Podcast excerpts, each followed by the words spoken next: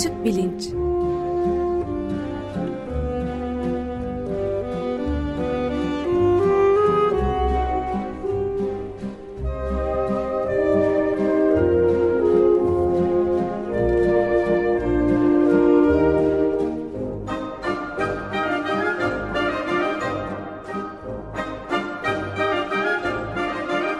Güven Güzeldere ile bilim ve felsefe sohbetleri.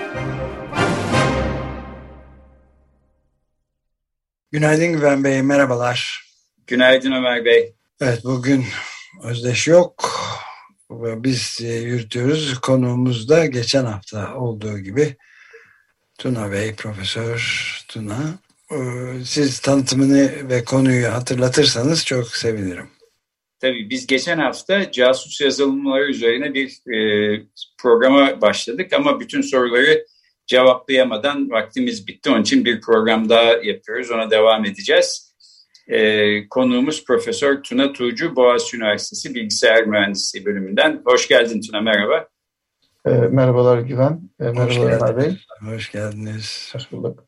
Hatırlatmak babından söyleyeyim. Biz bir sene kadar önce Tuna Tuğcu ile bilgisayar virüsleri e, nedir, nasıl ortaya çıkmıştı, ilk nasıl kullanılmıştı falan bunları konuşmuştuk. E, casus yazılımlarında işte virüslerle bir akrabalığı olduğu bir anlamda söylenebilir. Yani sizin isteminiz dışında işte çeşitli e, sahtekarlıklarla telefonunuza ya da bilgisayarınıza yüklenen ve e, bir takım casusluk işleri yaptıran sizin cihazlarınıza yazılımlar bunlar. E, şimdi ben e, bu konuda pek çok soru var. Yani hem özel hayatın, kişisel bilgilerin paylaşılması ya da korunması e, konusunda toplumsal e, sorular var. Hem işin teknoloji yönüyle ilgili sorular var. Ben teknoloji konusuyla ilgili bir soruyla başlayayım. Bunu geçen hafta da sorduk fakat tam cevabını veremeden e, işte söz karıştı ve e, vaktimizde kalmamıştı. Bu casus yazılımlar meselesi ilk kez işte birkaç ay önce Sezgin Baran Korkmaz'ın birisine bir şey göstermesiyle bir yazılımı kullanarak e, işte cep telefonunu ver ben senin bütün yazışmalarını göstereyim demesiyle sözde ortaya çıktı. Öyle gündeme geldi. Biraz da bir şehir efsanesi haline geldi. Yani öyle bir yazılım var ki herhangi bir cep telefon numarası girdiğinizde bütün o e, telefonda yapılmış yazılım yazışmaları görebiliyorsunuz gibi bir e, algı e, yaratıldı. Ben bunun teknolojik olarak e, kolay olmadığını, belki mümkün olmadığını filan e, düşünüyordum. Başka yollarla, telefonun enfekte edilmesiyle mesela bunun olabileceğini düşünüyordum ama e, şu anda buna kesin bir cevabımız olmasa da ikinci ihtimal birinciden daha iyi. Yani birinci ihtimal bir yazılım aldınız bir yerden işte İsrail bir şirketten ya da neyse herhangi bir cep telefon numarasını giriyorsunuz ve o kişinin bütün yazışmalarını bir seferde okuyabiliyorsunuz. Böyle bu mümkün mü ya da e, olası mı? Önce bunun e, cevabıyla bir başlayabilir miyiz Tuna? Evet yani şeyin geçen haftaki konuşmamızda da işte bu Pegasus denen e, özel şirketin İsrail şirketinin yarattığı şeyde de bir çok e, basit bir şekilde bir mesaj göndererek dahi olabileceğini enfekte etme imkanı olacağını da, üzerinde de biraz konuşmuştuk endişe verici yeni gelişmelerden bahsetmiştik evet. Evet yani endişe edecek çok şey var ama bazı şeylerden endişe etmemiz gerekmiyorsa bari onlardan etmeyelim. Neden endişe edeceğimizi bilelim e, derdindeyim ben de doğrusu. E, peki şöyle e, söyleyeyim. E, işte e, Pegasus diye söz edilen yazılım e, bir İsrail firmasının Enso Group ismindeki bir İsrail firmasının e, ürünü. E, Pegasus yazılımı e, WhatsApp e, uygulamasındaki bir açıktan faydalanarak e, en öncelerinde e, dediğiniz gibi e, işte e, siz bir şey yüklemeden bile size e, gelen bir çağrıyla siz açmasanız bile e, sizin e, telefonunuzdaki WhatsApp'taki mesajlara e, ulaşabildiği şeklinde bir iddia var. Şimdi bunlar aslında temelde hep iddia olarak kalıyor. Çünkü e, ne firmanın kendisi ne de bu e, bu yazılımı kullananlar bunları e, tam olarak e, açıklamıyorlar. Nasıl yaptıklarını açıklamıyorlar. E, ancak bu bu türlü bir şey eğer WhatsApp'ta bir yaz, e, açık varsa teknik olarak yapılabilmesi mümkün. Nitekim WhatsApp'ın da çok hızlı bir şekilde bu açığı yamaladığını bildiğimiz için genel olarak bu dedikodunun doğru olduğu çıkarımında bulunabiliriz. Ancak dediğim gibi bu açık şimdi yamalanmış durumda. Yani dolayısıyla şu anda e, doğrudan kullanılabilir e, bir durumda değil. Zaten e, Sezgin e, Baran Korkmaz'ın da yaptığının bir e, gösteriden ibaret olduğu e, şeklinde de düşünceler var. E, genel olarak konuşacak olursam, evet yazılımlarda bir açık kalırsa bu türlü şeyler kötüye kullanılabilir. Ancak firmalarda bu türlü açıkları tespit ettikleri anda tabii eğer tespit ederlerse, eğer vaktinde tespit ederlerse bunları hızlı bir şekilde yamalama yoluna gidiyorlar. Çünkü bu onların itibariyle e, ilgili bir konu. Ama işte o yamaya kadar bütün yazılımlar için konuşuyorum. WhatsApp'a özel konuşmuyorum. E, yamalamaya kadar e, yazılımlarda işte e, sıfır gün e, açıkları diye söz ettiğimiz açıkların olabilmesi mümkün. E, peki şimdi tabii bu yazılımlar hayatımıza o kadar girmiş vaziyette ki aslında görünmez hale gelmiş durumdalar. Yani bu bundan 20-30 sene önce e, Xerox'un bir araştırma merkezinde ben bir süre çalışmıştım. Orada her yerde olan hesaplama diye ubiquitous computing diye bir kavram geliştirmeye çalışıyorlardı. Tam biraz o oldu gibi. E, ta ki bir şey bozulana kadar fark etmiyoruz aslında ne kadar hayatımızın bunlara bağlı olduğunu. İşte geçen hafta WhatsApp bir süre çalışmadı filan böyle ortalık ayağa kalktı. E, şimdi peki o zaman e, bilgisayarların ya da telefonların enfekte olması nasıl olur filan onu sormak istiyorum ama ondan önce senin geçen hafta anlatmak istediğin sanki e, Amerika'daki Ulusal e, Güvenlik Ajansı ile ilgili bir hikaye vardı konuyla da alakalı. Belki onu anlatmak iyi olur mu şu anda? E, doğru. E, şöyle e, şimdi e, gerek WhatsApp'ta gerek diğer aslında e, SSL e, benzer teknolojileri kullanan yani çok kaba tabiriyle size e, işte, e, bir web sayfasına bağlanırken HTTP yani HTTP ya da HTTPS diye e, görünür ya HTTPS sonunda bir S harfi varsa bu güvenli bağlantı olduğuna yani e, iletişimin uçtan uca şifrelendiği anlamına gelir. Bu türlü şifrelemelerde kullanılan e, önemli algı, e, önemli algoritmalardan birini geliştiren RSA ismindeki bir firmaydı. Ee, ama e, şimdi isim benzerliği var. RSA ve NSA farklı şeyler. NSA dediğimiz Amerikan Güvenlik Ajansı yani bir devlet kurumu. RSA bir firma.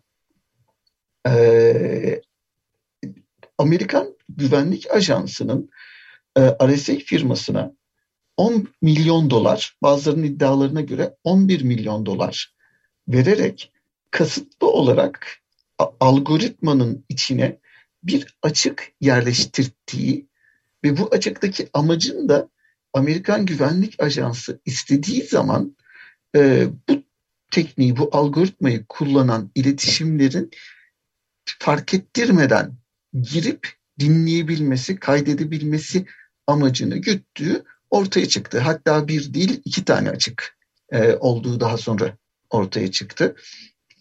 E, bu daha sonra e, firma tarafından reddedildi falan ama aslında böyle bir şeyin olduğu e, gösterildi. RSA firmasına EMC dediğimiz e, storage sistemleri, depolama sistemleri üreten bir firma e, satın aldı. Ama burada önemli olan şey bazen ulusal e, kurumların e, bu türlü açıkları da özellikle sistemlere ekletebildiğidir. Şimdi burada dikkat edilmesi gereken şeylerden biri Amerikan Ulusal Güvenlik Ajansı'nın kuruluş amacıdır. Amerikan e, Ulusal Güvenlik Ajansı hem Amerika'nın, Amerikan devletinin iletişimini korumak hem de başka devletlerin iletişimlerini dinlemek amacıyla kurulmuştur. Yani hem kendisi başka ülkelere yapıyor hem de başka ülkelerin kendisine yapmasını engellemek amacını güden bir firmadır. Ama hani Türkçe'de bir sözümüz vardır bizim ava giden avlanır diye. E, nitekim böyle bir durum oldu. Yani 2015 yılında mesela Juniper Networks denilen e, işte e, internette bizim switch e, router dediğimiz yol adayıcılar, e, anahtarlar yani internetin altyapısını sağlayan en temel cihazları üreten ünlü firmalardan biri. Juniper 2015 yılında panik halinde bir uyarı yayınladı. E, detaylarını açıklamadı. Ancak önemli bir güvenlik açığı oluştuğunu söyleyip bir yama yayınladı ve bu yamayı çok acil uygulayın diye de Juniper kullanıcısı ağ idarecilerini uyardı. Bir türlü bunun e, doğru düzgün ne olduğu, sorunun ne olduğu tam olarak açıklanmadı. Ancak daha sonra yapılan araştırmalarda aslında bu olayın işte şu biraz önce anlattığım Amerikan Güvenlik Ajansı'nın 10, 11 milyon dolar vererek özellikle yaptırdığı e, bir üç kağıt vardı ya. Bu üç kağıdın dönüp dolaşıp Çinliler tarafından yani Çin'de devlet tarafından desteklendiği söylenen bir e, hacker grubu tarafından Amerika'ya karşı kullanıldığı anlaşıldı. O yüzden ava giden avlanır diyorum. Şimdi e, bunun üzerine de başka tartışmalar yürümeye başladı. Demek ki e, siz bu tür şeyleri yaptırmaya kalkarsanız bu gün gelir size karşı da kullanılır. Hatta kimin kullandığını, ne zamandır kullandığını, ne türlü e, amaçlarla kullandığını ve bunları kullanarak bugüne kadar neleri dinlemiş olduğunu anlamazsınız. Yani üzerinden 3-4 yıl geçtikten sonra e, şeyin e, Juniper'ın sistemlerinde bu türlü bir e, açık olduğu görüldü. Yani e, NSA bir backdoor dediğimiz bir arka kapı koymaya uğraşıyordu. Çünkü Juniper dünya çapında satılan ürünler üretiyor. Böylelikle Juniper ürünlerini satın alan ülkelerin iletişimini NSA dinleyecekti. Ortaya çıktı ki Çinliler önce onlar da buradan dinlemiş. Sonra Çinliler e, bu açığı kullanarak kendileri ikinci bir arka kapı koymuşlar. Amerikalıların da farkında olmadığı başka bir arka kapı koymuşlar. Şimdi bu e, bıçak gibidir. Kimin elinde olduğuna göre kimin zarar gördüğü de değişir. Evet ben de Tuna Tuğcu bir şey ilave edeyim. İki hafta önceki programda da konuşmuştuk. Ee, çok e, çarpıcı bir yazı kaleme almıştı Arundhati Roy. Guardian gazetesinde biz de Açık Radyo'nun internet sitesinde yayınlamıştık onu. Ağustos sonunda.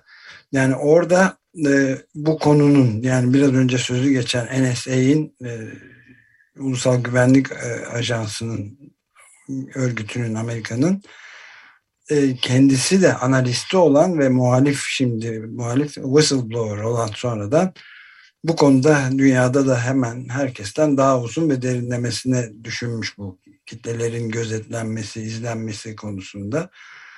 E, Edward Snowden'ın Guardian'a yazdığı bir verdiği bir mülakatta yani bu e, Pegasus denilen şeyin NSO'nun e, satışını, teknolojinin satışını durdurmak için hiçbir şey yapmazsanız hedef alınan kişi e, sayısı sadece 50 bin telefon numarasıyla sınırlı kalmayacak. 50 milyon kişiye hedef olacak ve bu süreç beklediğimizden çok daha hızlı gerçekleşecek diyordu. Yani kendisi de herhalde en iyi bilenlerden birisi olsa gerek diye düşünüyoruz. Yani Arundhati Roy da öyle söylüyor yazar. Ve e, kendisi Arundhati Roy'un sonradan da Edward Snowden'la 2014 sonunda Moskova'da e, üç günlük bir uzun mülakatı var e, ve e, büyük kayda alınmış konuşmamızın dökümüne bakınca diyor okudukça tüylerim diken diken oldu amansız bir kahin gibi teknoloji geri alınamaz. Teknoloji bir yere gitmez. Gittikçe ucuzlayacak, daha etkili olacak, erişilebilirliği daha da artacak ve hiçbir şey yapmazsak gözleri açık bir uyur gezer gibi gideriz ve tam bir gözetleme, gözetleme devletine ulaşırız. Hem sınırsız güç uygulama kapasitesine sahip hem de sınırsız bilme yetisiyle donatılmış ve dolayısıyla da bu gücü hedefleyecek kapasitesi olan bir süper devlete doğru gidiyoruz. Bu son derece tehlikeli bir kombinasyon ve geleceğin gidişatı da bu yönde diyormuş yani. Ve bunun bu asimetri de yani insanlar hakkında bilinmesi gereken her şeyi bilen ve hakkında insanların gitgide daha az şey bildiği devletler tarafından özellikle de otokrat devlet yöneticilerin devletleri tarafından yönetilmeye doğru gidiyoruz. Bu asimetri bizi sadece bir yöne götürür. Kötücüllüğe ve demokrasinin sonuna diyor. Bu, bu genel değerlendirmeye ne diyorsunuz? Şunu söyleyebilirim. Aynen katılıyorum. Yani, e, daha önce geçen seferki konuşmada da söylemiştim. Güvenlik öyle bir şeydir ki en başta insanlara çok rahatlıkla bakın sizin işte teröristlere karşı sokaktaki e, işte e, gece vakti sizi soymaya çalışacak, e, öldürmeye çalışacak kişilere karşı kullanılabilecek bir teknolojidir diye satarken siz bunu e, bir kez kurduktan sonra çok rahatlıkla dönüp ondan sonra muhaliflerinize karşı da kullanabilirsiniz. Yani bu Watergate'den önce de öyleydi, Watergate'den sonra da öyleydi. Bugün yaşadığımız dünyada da öyle. Bunun sivil toplum açısından çok büyük bir tehdittir. Aslında anlayabilseler devletin kendisi için de çok büyük bir tehdittir. Şöyle ifade edeyim. Sizin bu türlü alıp kurduğunuz yani muhaliflerinizi dinlemek için kurduğunuz sistemler aslında genellikle o aldığınız tipik olarak bunlar yurt dışından aldığınız yazılımlar kendi içlerinde e, bunlar Troyanlar, e, arka kapılar e, barındırıyor. Yani siz bunu alıp Türkiye'ye kuruyorsunuz ama bu sırada e, İsrail'de sayenizde Türkiye'deki bütün telefonları dinleyebilir hale geliyor. siz yani siz muhalifinizi dinlediğinizi sanıyorsunuz ama İsrail artık sizi de dinleyebiliyor. Evet ve yani Türkiye yazılımı bu Pegasus yazılımını ya da ona benzer bir yazılımı almış ve kullanıyorsa aslında böyle e, yani kendi ayağıyla Tonga'ya basmış da olabilir e, diyorsun. Böyle anlıyorum. Aynen. Ha, İsrail ismini şey NSO firması bir İsrail firması olduğu için bunu kullandım. Sadece Pegasus için değil. Benzer tüm yazılımlar için de geçerli ama evet Pegasus için de geçerli. Evet, bu söz konusu yazıda da zaten şey diye bitiriyor e, Arundhati Roy. E, yani en mahrem düşmanımız olan cep telefonlarımız tarafından kontrol edilmediğimiz ve hükmedilme, hükmedilmediğimiz bir dünyaya geri dönmek zorundayız diyor. Hayatlarımızı, mücadelelerimizi ve toplumsal hareketlerimizi o boğucu dijital gözetleme alanının dışında yeniden inşa etmeye çalışmalıyız diyor. Yani onu bize karşı kullanan rejimleri söküp atmalıyız yuvalarından. Güç manivelalarını tutan pençelerini zorla açmak, bozdukları her şeyi onarmak, bizden çaldıkları her şeyi geri almak için elimizden gelen her şeyi yapmalıyız diye bir mücadele çağrısıyla da bitiriyordu. Ben de oldukça hem fikir olduğunu düşünüyorum. Siz ne diyorsunuz? E, katılıyorum. Bu arada çok zorlu bir mücadele. Yani bütün bunları söylüyoruz ama e, teknolojiyi bir yana koyarak da yaşayamıyoruz. Ancak e, şey e, oldukça zorlu bir iş. Yani bu işi yoluna koymak siz sadece kendi başınıza kendi ülkenizle de bunu yapamıyorsunuz. Ama özellikle de kendi ülkeniz, kendi vatandaşlarına karşı böyle teknolojileri kullanıyorsa e, bu çok sakat bir şey. Nitekim biz bunu yaşadık. E, Fethullah'ın bu teknolojileri nasıl kötüye kullandığını gördük, e, biliyorduk, yapılırken de biliyorduk. Bunu söylediğimizde o gün işlerine geldiği için e, ses çıkarmıyorlardı ama en sonunda çık, ortaya çıktı ki e, Türkiye'de en yüksek makamlara kadar gayet de güzel e, kaydetmişler, e, dinlemişler. O yüzden e, bu türlü teknolojileri siz bir kez kullanmaya başladığınızda, bunun yolunu açtığınızda bu işin başındaki kişilerin bunu ne amaçla kullanacağını bilemezsiniz. Muhakkak bu kontrolden çıkar. Çıkmaması söz konusu değil. Evet bir de tabii bu tür teknolojilerin nasıl çalıştığını benim gibi sıradan insanlar bilmiyor. Senin gibi bu işin uzmanı insanlar biliyor. Onlar da bir avuç insan. Yani bir ulusal e, işte politika neticesinde senin gibi insanlarla bunlara karşı bir mücadele verilmediği zaman ne yapacağımızı da şaşırıyoruz. Haberimiz bile olmuyor. E, şimdi buradan aslında programın son bölümünde ben de bir pratik soruya konuyu getireyim. e, bazılarımızın telefonları bir şekilde enfekte edilmiş olabilir çeşitli sebeplerle ya da çeşitli amaçlar için ya da bilgisayarları. E, bu konuda nasıl dikkatli olabiliriz? Geçen hafta konuşmuştuk. Yani nereden geldiği belli olmayan dosyaları indirmemek lazım, e, bağlantılara tıklamamak lazım filan. Fakat bunun ötesinde yapabileceğimiz bir şey var mı? Yani bir e, casus yazılım telefonumuzda ya da bilgisayarımızda var mı diye bakabilir miyiz, baktırabilir miyiz? Bunun temizliğini, güvenliğini nasıl yapabiliriz? Yani birincisi işte az önce senin de söylediğin yani güvenmediğimiz, bilmediğimiz linkleri tıklamamak, eklentileri indirmemek. Ee, bunun dışında e, telefonunuzun davranış bozukluklarını takip etmenizi öneririm. Şunu kastediyorum.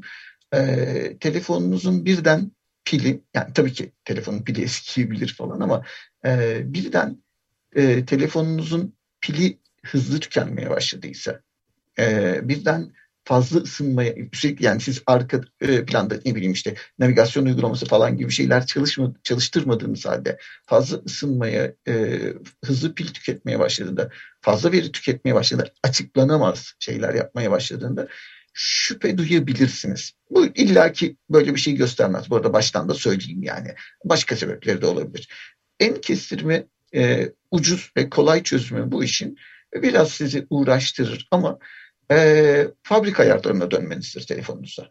Siz telefonunuza fabrika ayarlarına dönerseniz tabii ki fabrika ayarlarının güvenli olduğu varsayımıyla hareket ediyorum. Yani işte telefonunuz Samsung ise Samsung, Huawei ise Huawei'in e, böyle bir şey yapmadığı varsayımıyla hareket ediyorum. Ama siz fabrika ayarlarına döndüğünüzde bütün uygulamalarınız silinecek. Tabii bu arada bütün mesajları dosyalarınızda kaybetmiş olacaksınız. Bunları önceden yedeklemeniz gerekir. Yedekleyip fabrika ayarlarına dönüp önce bir fabrika ayarlarında telefon makul mantıklı hareket ediyor mu diye bakıp ondan sonra e, aşama aşama yedeklerinizi tabii güvenli gördüğünüz yedekleri geri getirme yoluna gitmelisiniz. Bu noktada uygulamaları da tabii sonradan kurduğunuz uygulamaları da yeniden kuracaksınız. İşte orada zaten en başta da sizin enfekte olmanızın nedeni budur. Ee, bilmediğiniz uygulamalar, güvenmediğiniz uygulamalar, size cenneti vaat eden uygulamaları kurmaktan kaçının. Aynı e, güvensiz uygulamayı bir daha kurarsanız e, e, şey e, başa döndünüz demektir.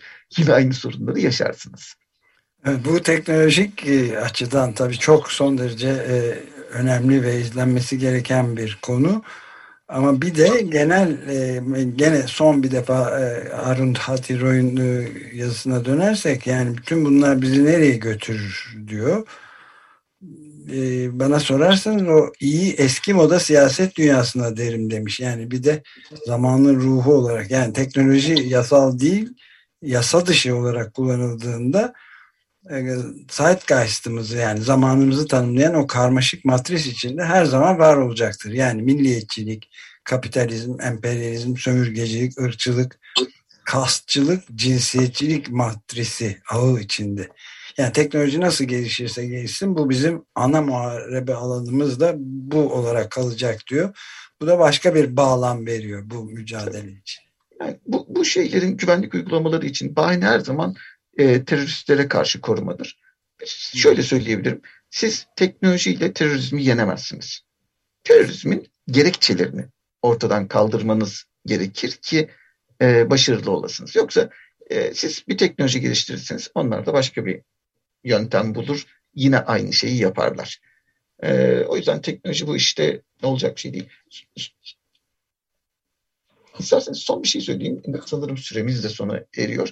Sadece konuyu uzatmadan biz hep yazılım tarafını konuştuk. Aslında bu işin donanımda bile yapılan örneği var. Sadece ismini vereyim ilgilenenler e, belki takip ederler. Ama e, 2015'te Amazon'un satın almak istediği Elemental Technologies isimli bir firmanın Çin'de yaptırmış olduğu anakartlarda çiplerin içine Çinlilerin işte bir e, pirinç tanesinden daha küçük bir mikroçip yerleştirdiği ve e, bu Elemental Technologies'in ürünleri Amazon'da, Apple'da hatta biraz önce söz ettiğimiz NSA'de Amerikan e, güvenlik ajansında bile kullanıldığı için yıllardır Çinlilerin bu sefer yazılımla değil direkt donanımda Amerika'yı dinlediği de ortaya çıktı. Yani bu olay aslında sadece yazılımla sınırlı sanıyoruz ama bu işin bir de donanımda yapılan versiyonları da var. Onu da hatırlatayım. Çok ilginç. Ee, evet çok ilginç ve çok tabii endişe verici. Sonuçta öyle gözüküyor ki bir takım kolaylıklardan yoksun kalmamak için işte bazı şeyleri kabul ediyoruz. Telefonun mesela fabrika ayarlarına dönmek çok zahmetli bir iş. Sonra e, her şeyi yedeklemek, çoğumuz bunun nasıl yapılacağını bilmiyoruz filan. E tamam işte neyse idare edelim falan e, diyoruz. Zaten galiba bu casus yazılımları filan yapanlar da böyle şeylerden yani insan zaaflarından yararlanarak bu kadar e, yaygınlaştırabiliyorlar. E, peki çok aydınlatıcı, bilgilendirici oldu. Tuna son bir cümle söylemek istersen ben sözü sana bırakayım programı kapatalım. Evet, herkesin e, dikkatli olmasını ve az önce söylediğim gibi sahte cennetlere inanmamalarını genellikle e, bu türlü yazılımların hep bu türlü sahte e, cennet vaatleri ya da büyük korku yaratılarak e, telefonlara, bilgisayarlara bulaştırıldığını hatırlatmak isterim dinleyicilerinize. Evet, uzmandan al haberi diyorum. Yani biz söylemiyoruz. İşte bu işi en iyi bilen e, kişilerden birisi söylüyor. Bu da hepimizin kulağına küpe olsun.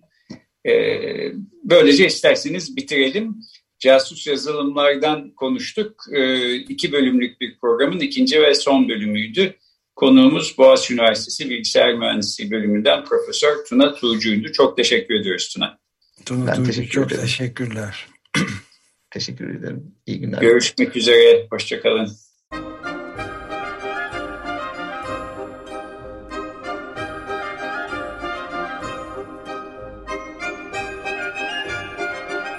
Açık Bilinç